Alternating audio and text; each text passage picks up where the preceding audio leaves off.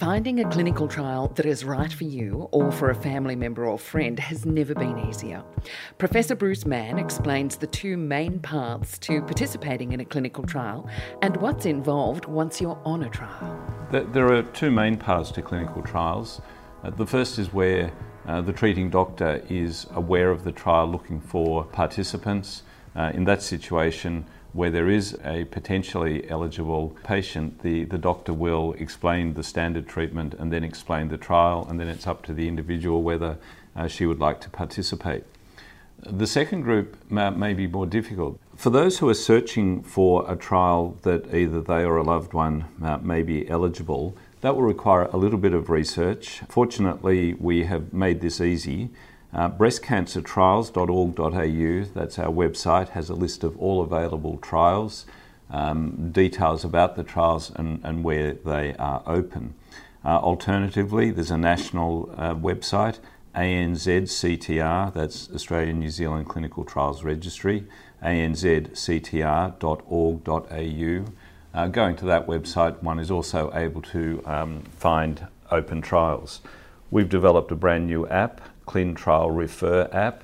Uh, it's available wherever you get your apps. That is a simple way to find sites and identify relevant trials.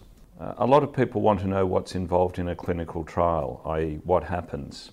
Uh, the answer to that depends very much on the type of trial. Many trials are randomized control trials. What that means is if someone uh, meets the eligibility criteria for the trial and agrees to take part, then uh, which treatment they will receive, i.e., whether they receive standard treatment or uh, often standard treatment plus an experimental extra treatment, is a, a randomized process, and neither the, the doctor nor the patient uh, has control over which treatment the patient is allocated to.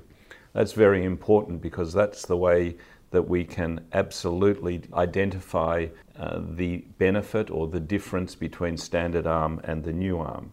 Other trials are not randomized, other trials are single arm trials where patients who are eligible and who consent agree to have a treatment that is somewhat different from standard treatment, i.e., the experimental treatment.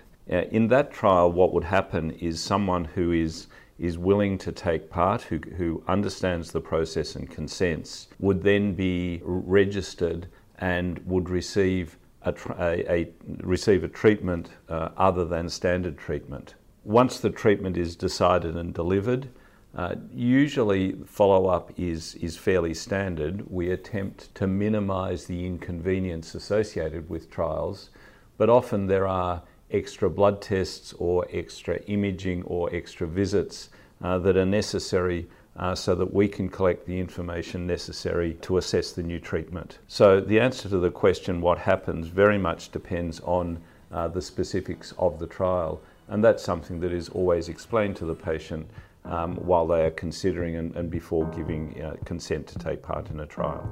That was Professor Bruce Mann. To find out more about breast cancer trials and our research, go to breastcancertrials.org.au.